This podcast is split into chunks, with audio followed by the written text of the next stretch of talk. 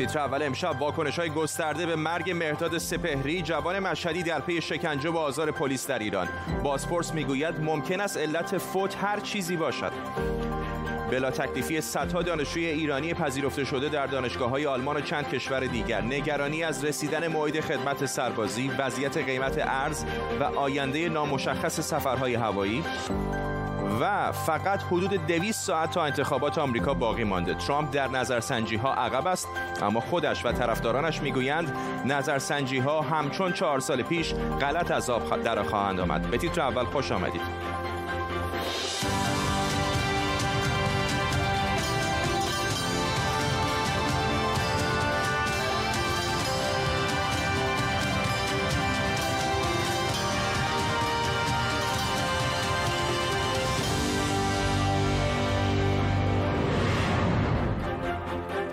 سلام به شما. در حالی که انتشار فیلمی از آزار یک جوان دستبسته مشهدی به دست پلیس موجی از واکنش و اعتراض رو به همراه داشته حالا بازپرس ویژه پرونده او میگه اثری از شکر و گاز فلفل روی بدن و صورت مهداد سپهری نبوده.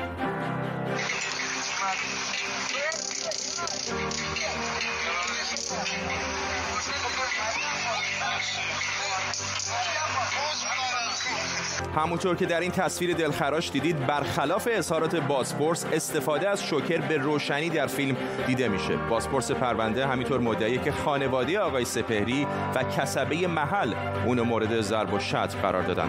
در طول نیم ساعت آینده با تیمی از کارشناسان خبرنگاران این موضوع و خبرهای دیگر رو بررسی می‌کنیم. پیش از همه بریم به اسلو در نروژ. محمد مصطفی وکیل و فعال حقوق بشر از این شهر با ماست. آقای مصطفی کلا چه قواعد و ضوابطی برای پلیس وجود داره چون به نظر نمیاد این یک رفتار نرمالی باشه که شما از یک پلیس در یک کشور دیگر انتظار داشته باشید. مسلما ضوابط و مقررات خیلی شدیدی نسبت به استفاده از گاز اشکاور یا هر سلاح دیگه یا شکر در نیروی انتظامی وجود داره. ولی مهمترین قانونی که من می‌تونم بهش اشاره بکنم و در نیروی انتظامی و نیروهای مسلح به اون استناد میشه قانون بکار نحوه کارگیری از سلاح هست به صورت کلی. در این قانون به صورت مشخص وظایف نیروی انتظامی شمرده شده و اینکه معموری که سلاح در دست می‌گیره باید از سلامت جسمانی و روانی برخوردار باشه. و آموزش های لازم رو دیده باشه. اگر این فیلمی که خب بیننده ها مشاهده کردن کسی که دستاش بسته شده باشه بعد از اون نیروی انتظامی حق این رو نداره که بخواد مداخله بکنه ضرب و ایجاد بکنه و یا اینکه از شکر و یا گاز اشکاور استفاده بکنه. استفاده از این تجهیزات صرفا در دفاع از خود و یا دیگری به کار برده میشه. زمانی که موضوع دفاع منتفی میشه استفاده از اون برخلاف قانون هست. و خب نتیجه هم که در این پرونده ما می‌بینیم این هستش که یک شخصی به قتل رسیده متاسفانه و میشه گفتش که معموری که این عمل رو انجام داده خب با توجه به فیلمی که من نگاه می‌کنم اگر که قطع بر اثر این موارد باشه که ضربه آخر هست به نظر من قتل از نوع غیر عمد و یا عمد در زمانیه که قتل یک نفر نتیجه عمل باشه. ولی بیشتر به قتل غیر عمد مشهود هستش. ممنونم از شما. محمد مصطفی وکیل و فعال حقوق بشر از اسلو نروژ با ما. تعداد زیادی از متقاضیان تحصیل در آلمان میگن ماهاست بلا تکلیف موندن و سفارت آلمان در تهران جوابی به تقاضای ویزای اونها نمیده. گزارشی که اخیرا معاونت علمی و فناوری ریاست جمهوری ایران در سالنامه مهاجرتیش منتشر کرده نشون داده از حدود دو میلیون مهاجر ایرانی 45 تا 56 درصدشون تحصیلات دانشگاهی دارند این نقشه نشون میده که ایالات متحده آمریکا با بیش از دوازده هزار نفر بیشترین دانشجویان ایرانی رو داره ترکیه و آلمان و ایتالیا هم کشورهای بعدی هستند بر اساس نظرسنجی که صورت گرفته در سالهای 97 و 98 با بازگشت تحریم ها و مشکلات اقتصادی میل به مهاجرت در میان دانشجویان ایرانی زیاد شده و به 42 درصد رسیده که 11 درصدشون اقدام عملی در این باره هم کردند اما انگیزه های اصلی برای مهاجرت شامل مواردی هستند که مهمترینشون ناامیدی از اصلاح امور کشور، مشکلات اقتصادی و تمایل به ترقی در یک کشور پیشرفته است. در این سالنامه اومده که تمایل به مهاجرت حالا بعد از وخیمتر شدن وضعیت اقتصادی و سیاسی به 63 درصد رسیده.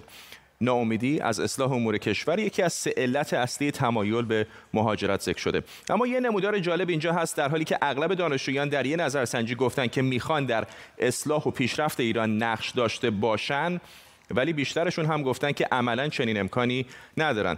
در یکی دو سال اخیر تعداد ویزاهای دانشجویی برای ایرانی ها کمتر شده. حالا خیلی از متقاضیان تحصیل در آلمان ناامید از سفارت این کشور در تهران یک کمپین درست کردن توی توییتر که به این وضع اعتراض کنند همکارم احمد سمدی از مقابل دانشگاه اف او یا همون دانشگاه آزاد برلین و همینطور مریم اهورا دو دانشجو هم از تهران داریم که باشون صحبت خواهیم کرد. اول بریم به آلمان. همکارم احمد سمدی تا بهمون بگه که وضعیت چه هست مقامات آلمانی چه میگن. فرداد من با وزارت خارجه آلمان تماس گرفتم و این سوالی هستش که نه تنها به برنامه میاد از خود من هم در فضای مجازی پرسیده میشه و خب وزارت خارجه آلمان اعلام کرده که در واقع دارن بررسی می‌کنن و همه تلاششون رو می‌کنن که بتونن کسانی که دانشجو هستن و در واقع از اون معافیت های کرونایی برخوردار میشن یعنی جزء گروهی هستن که جزء معافیت های کرونایی هستن بهشون ویزا رو بدن. اما این تاکید به این کرده که ما چون به خاطر وضعیت کرونا در ایران خراب هستش فعلا بخش ویزامون تعطیل هست و باید تلاش بکنیم که راه اندازی بشه تا بتونیم ویزا رو صادر بکنیم. اما موضوعی که الان هستش اینه که خب در کشورهای دیگه هم اتفاق افتاده و من گزارشاری که میخوندم خود علاوه بر دانشجویان ایرانی دانشجویان مکزیکی هم از همین مشکل برخوردار هستن. البته در کشورهای دیگه هم این مشکل وجود داشته به خاطر مسائل کرونا مثل هند و پاکستان و کشورهای دیگه که اونجا همین کمپین راه انداختن و در واقع مسئولان آلمانی رو مجبور کردن که تمهیداتی رو انجام بده مثل هند که سفیرشون در اونجا اومد و در یک پیام ویدیویی تمهیداتی رو کرده بود و انجام داد. اما این دانشگاه اف که الان شما اینجا می‌بینید خیلی زیادی از دانشجویان رو خب میپذیره به خودش. یکی از علتهایی که من دانشجو می‌پرسم که چرا دانشجوها رو اینجا کم میپذیرن دانش مقامات آلمانی میگن که خب به خاطر یک قانون نانوشته ای هستش که دانشجوی ایرانی و برخی کشورهای دیگر کم میرن و یه علت دیگه هم این هستش که به خاطر رشته هایی که می‌گیرن و شامل چک امنیتی میشن مثل رشته های فیزیک که کاربرد دوگانه دارن این هم باعث شده که یه خورده سختگیری بشه. ضمن اینکه الان دانشجویان ایرانی بازم در جزء ده کشور اول هستن با 10167 نفر. در واقع دانشجویان ایرانی جزء رده های بالایی هستن که نسبت به سالهای قبل البته یه خورده بیشتر شده. با این حال من آخرین کلام رو بگم با یکی از دوستان که از دانشجویان اینجا هستم سوال می‌کردم. میگفتش که یکی از اساتید ما میگه با این حال ما می این ارزشش رو داره که ما بتونیم از ایران دانشجو بگیریم. چرا که خب کشورهای دیگه برای نخبه هاشون ارزش قائل میشن اونا رو نگه میدارن. اما خب ایران چون نگهداری نمیشه از نخبه ها و فرار مقصا هست ما همین ارزشش رو داره که از ایران دانشجو رو جذب بکنیم. ممنونم از تو احمد سمدی. خبرنگار ما در آلمان همونطور که گفتم اهورا و مریم دو دانشجویی که در آلمان پذیرفته شدن و منتظر دریافت ربادیدشون هستن هم از تهران با ما هستن. من می‌تونم فقط تصور بکنم که چقدر دلهره آور هست و نگران کننده. وقتی پذیرش رو گرفتید و بی صبرانه منتظری تا ویزاتون رو بگیرید و برید به دانشگاهتون. با شما شروع می‌کنم. خانم مریم یه تصویری به ما بدید که الان سفارت آلمان در تهران وقتی باشون تماس می‌گیرید وقتی بهشون ایمیل می‌زنید پاسخشون چه هست؟ ببینید مشکل اصلی ما عدم اطلاع رسانی سفارت برای بیش از هفت ماه هستش که این باعث شده ما فرصت یک برنامه ریزی و تصمیم گیری درست رو نداشته باشیم. اگر به واقع مشکل سفارت کرونا هستش که خب سفارت آلمان توی کشورهای دیگه مثل هندوستان با شیوع بالا روند صدور ویزا رو به صورت نرمال برگردونده و البته انتخابی عمل کردن سفارت در مورد متقاضیانی که می‌تونن وارد سفارت بشن خب نمی‌تونه ارتباطی خیلی با کرونا داشته باشه. همطور که سابق بر این دانشجوهای ارشد مستقیم جزو وقتهای فوری محسوب می شدن متاسفانه الان صرفا پیوست ها و بورسیه های دکترا البته با یک وقفه طولانی و با روند کند کارهاشون داره انجام میشه. از طرف دیگه حالا ما بچه های ارشد مستقیم می‌تونیم همینجا این قول رو به سفارت هم بدیم که ما می‌تونیم تست PCR منفی ارائه بدیم و تمامی پروتکل های بهداشتی رو رعایت کنیم. باز مشکل دیگه ای که هست expire شدن مدارک ترجمه شده ما و مدارک زبان ما هستش که متاسفانه سفارت هیچ گونه ایمیلی رو در مورد تعیین تکلیف این مدارک پاسخ نداده تا به الان. و حالا یک سری از بچه ها ریسک کردن و تحصیلات آنلاین رو شروع کردن و نگرانی از این بابت هستش که ثبت نام ترم بعد و امتحانات به صورت حضوری حضوری خواهد بود. در غیر این صورت ثبت نام و پذیرش ملغا خواهد شد. باز یک سری از بچه ها از کشور سالس مثل ارمنستان ترکیه و آذربایجان اقدام کردند که متاسفانه بعد از ضررهای مالی و زمانی که براشون داشت بعضا حتی به نتیجه نرسیدن و برگشتن. بله. جناب فرساد من اینجا می‌خوام از این فرصت استفاده کنم و از بچه های کالج و لیسانس بگم که پا به پای باقی بچه ها تلاش می‌کنن. اما متاسفانه دو تا سه سال باید تو صف مصاحبه بمونن. من فکر نمی کنم سفارت در هیچ کجای دنیا همچین روندی داشته باشه و سفارت آلمان در ایران باید چاره اندیشی کنه برای حل این مشکل. به این خاطر بله. که این رفتار شایسته سفارت در قبال دانشجو نیست. اونم یک کشور اروپایی متوجه کلافگی شما بله. هستم. آقای اهورا از شما می‌خوام بپرسم که من می‌دونم که این روندی که در واقع در پیش گرفته شده مربوط به همه نیست. یعنی بعضی دانشجوها مثلا دانشجویان دکترا رو میپذیرن. یعنی یک بحثی نیستش که بگیم سفارت به طور کلی مثلا در تهران تعطیل شده. شما می‌تونید یک تصویری به ما بدید که وقتی با سفارت تماس می‌گیرید تجربه شما چه بوده؟ دقیقا همینطوره که میفرمایید. سفارت داره با یک استاندارد دوگانه نه فقط در مورد دانشجویان اقدام می‌کنه بلکه در حال حاضر سفارت بازه مراجعه های مختلف بابت ویزای پیوسته به خانواده بابت ویزای جستجوی کار در واقع کسانی که قرارداد کاری دارن هم برای شهروندان ایران هم, هم برای شهروندان افغانستان رو داره. پس سفارت تعطیل نیست ولی فقط در مقابل دانشجو داره اینطوری عمل می‌کنه. و در حالی که در بیانیه قبلی خود سفارت به تاکید قبل از دوران کرونا رو عرض می‌کنم به تاکید گفته بود که بیش از چهار هفته طول نخواهد کشید زمانی که برای در واقع مصاحبه داده خواهد شد و تاکید کرده بود که زودتر از این وقت نگیرید زودتر از این ثبت نام نکنید. اما الان می‌بینیم که همین گروه یکسان رو به دو دسته دکترا و فوق لیسانس در واقع تفکیک کرده و دکتراها هم به صورت انتخابی داره عمل میشه. و در یک کلام اگر من بخوام بگم برداشتی که ما داریم از رفتار سفارت در پاسخ ندادن به ایمیل ها در پاسخ ندادن به سوال ها یک بیتوجهی کامله یک بلا تکلیفی یک بلا تکلیفی برای همه. در واقع یکی از مهمترین تصمیمات زندگی هر کسی هست که یک مهاجرت دانشجویی بخواد انجام بده. سالها وقت و ده ها میلیون هزینه داره.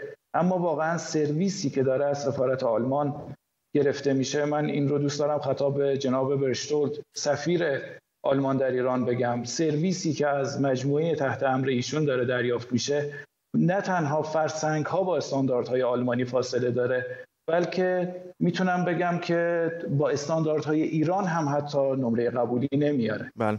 و به ایمیل ها پاسخ داده نمیشه به سوالات و این مشکل برای پسرها دوچندان میشه چون که مسئله مرخصی تحصیلی بابت خدمت سربازی وجود داره و این زمان از دست میره و خدمت سربازی دیگه بله. اجازه نمیده که ادامه تحصیل انجام بشه در مورد ویزاهای منقضی شده در مورد ارزم به حضور شما در مورد کسانی که ترم رو تحصیلیشون رو شروع کردن بله. اما نمی‌دونن می‌تونن امتحان بدن یا نه یا می‌تونن این ترم های بعد رو ثبت نام کنن یا نه. این بله. وضعیتیه که الان ما با سفارت آلمان داریم. ممنونم از شما. اهورا مریم و خبرنگار ما احمد سمدی ممنونم از هر شما برای صحبت با ما در مورد این موضوع دانشجویان ایرانی که می‌خوان در آلمان تحصیل بکنن. اجازه بدید تصاویر زنده داریم از ایالت نیو همشایر شهر منچستر جایی که دونالد ترامپ رئیس جمهوری آمریکا لحظاتی پیش وارد این شهر شد و در جمع طرفدارانش داره صحبت می‌کنه در فرصت کوتاه باقی مانده حدود 200 ساعت تا انتخابات ریاست جمهوری آمریکا. هرچند ایالت نیو همشایر در نظر سنجی ها بسیار متمایل با آقای بایدن هست اما رئیس جمهوری ایالات متحده در این فرصت باقی مانده در ایالت های مردد سعی می‌کنه نظر رای دهندگان رو به خودش جلب بکنه. همزمان در سوی دیگر ایالات متحده آمریکا در واشنگتن دی سی هم مجلس سنا در این روز تعطیل یکشنبه در حال بررسی صلاحیت خانم امی کونی برت هست برای دیوان عالی ایالات متحده آمریکا.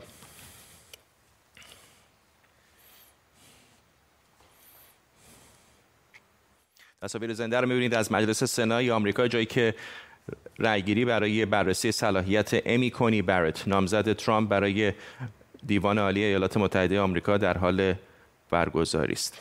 پخش دادگاه غلام حسین کرباسچی شهردار تهران از صدا و سیمای جمهوری اسلامی سال 1377 رو به یاد موندنی کرد. این فقط به خاطر این نبود که این دادگاه مثل یه مسابقه فوتبال داغ و جذاب بود، بلکه صحبت هایی که توی اون دادگاه رد و بدل شد، تصور خیلی ها رو از نهادی به نام شهرداری برای همیشه عوض کرد. امشب شهرداری تهران رو زیر ذره می‌بریم.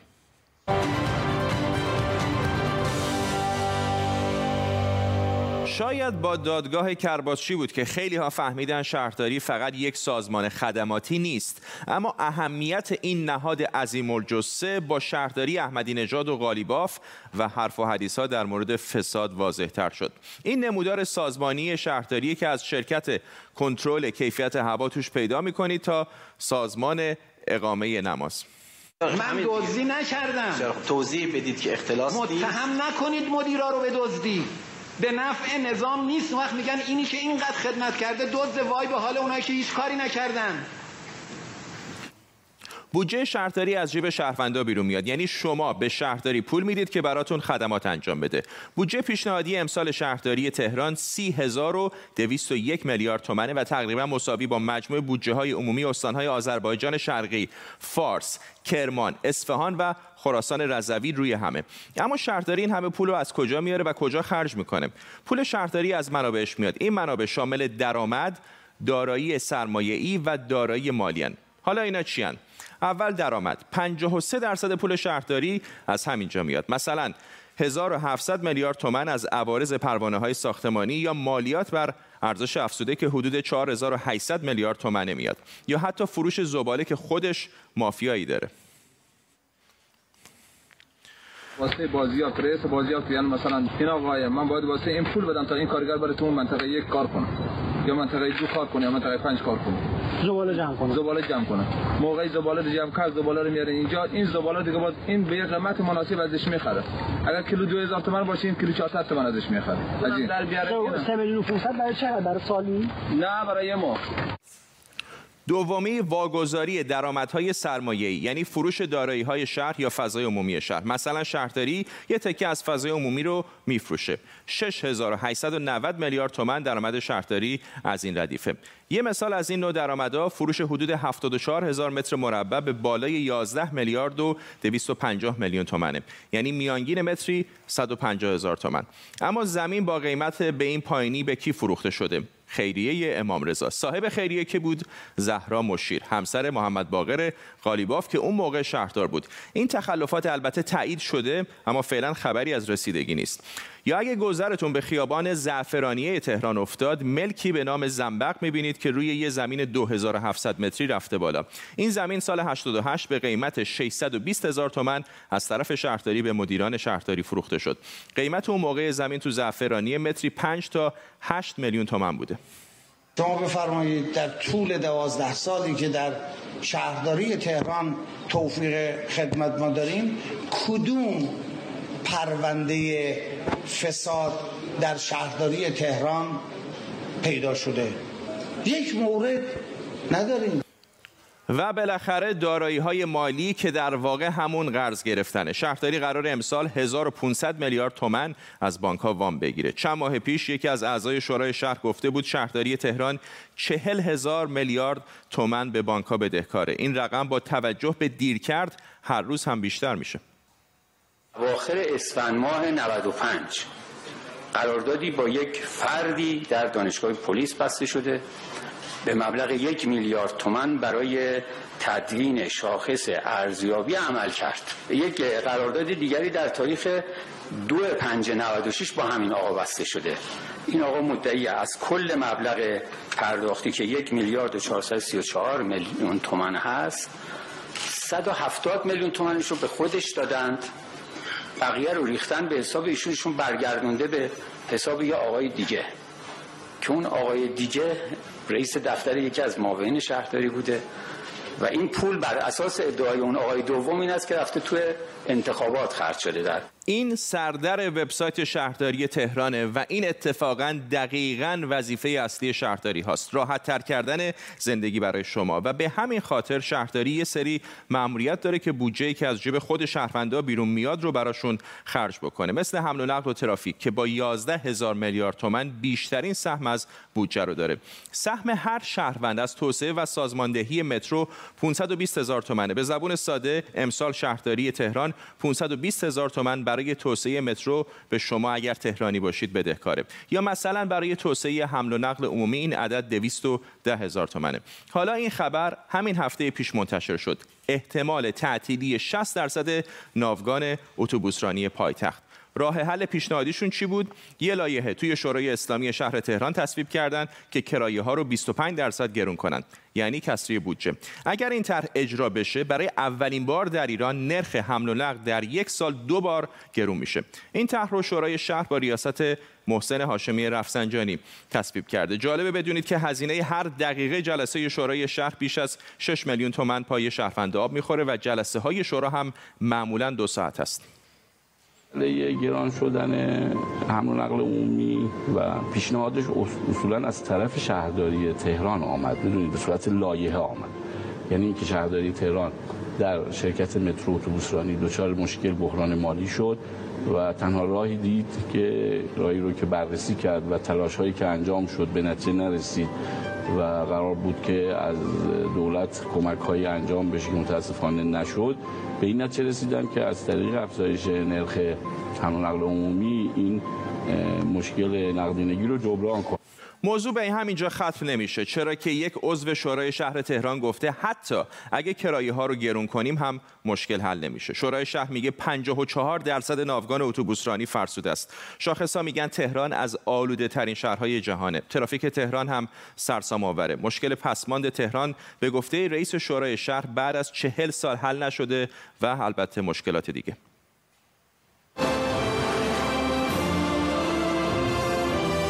رسالتی دیگر در راه است. شهرداری تهران. شهروندان نسبت به شهری که توش زندگی می‌کنن حق دارن. حق پرسش از شهردار و حق بازخواست مسئولانی که شهر رو اداره می‌کنن.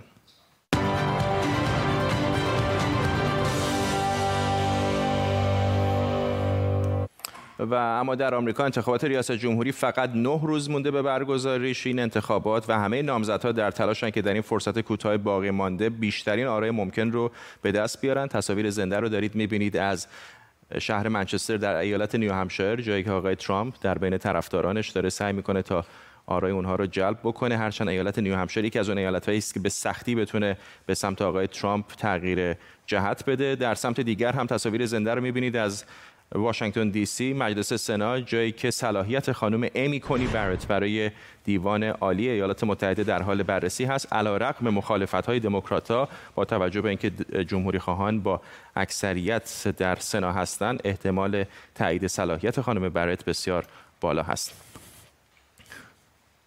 همکارم آرش علایی از واشنگتن دی سی با ماست. آرش به ما یک تصویری بده از اینکه در این حدود 200 ساعت باقی مانده تا انتخابات ریاست جمهوری آمریکا کارزارهای مختلف چه کار دارن می‌کنن.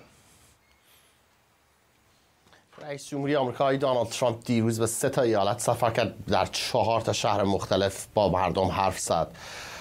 در فلوریدا، کارولینای شمالی، ایشون در فلوریدا رأی داد بعد رفت به ایالت کارولینای شمالی جایی که عقب هست. نظرسنجی ها میگن که عقب هست از آقای جو بایدن. اما اطلاعاتی که داره از ایالت هایی که به اسم ایالت های چرخشی ایالت های سرنوشت ساز معروف هستن داره الان به ما می‌رسه. از رأیگیری زود هنگام یک نشان دهنده این است که رکورد ها داره در آمریکا شکسته میشه. الان بیشتر تحلیلگران معتقدند که مشارکت مردمی در آمریکا نزدیک به 62 درصد خواهد بود که 1908 به این ور بی سابقه است.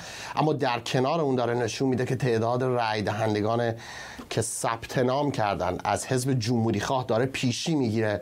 از دموکرات ها این اطلاعات مال سه روز گذشته است. اطلاعات امروز هم ما سه روز آینده دریافت خواهیم کرد. اما اون چیزی که در ایالت فلوریدا حداقل ما دیدیم این است که اون در واقع تعداد بیشتر رای دهندگان دموکرات مثل برف جلوی آفتاب آب شده در عرض سه روز گذشته و تعداد زیادی از رای دهندگان جمهوری خواه پای صندوق های رای اومدند برای اینکه در انتخابات شرکت کنند. امروز هم آقای ترامپ همونجور که شما گفتی به دو ایالت نیو همشر و ایالت مین سفر خواهد کرد. یک حرکت تهاجمی است از طرف کارزار انتخاباتی ترامپ به خاطر که همونجور که باز هم شما گفتید به نظر نمی اومد که ایالت نیو همشر خیلی شانسی داشته باشه آقای ترامپ.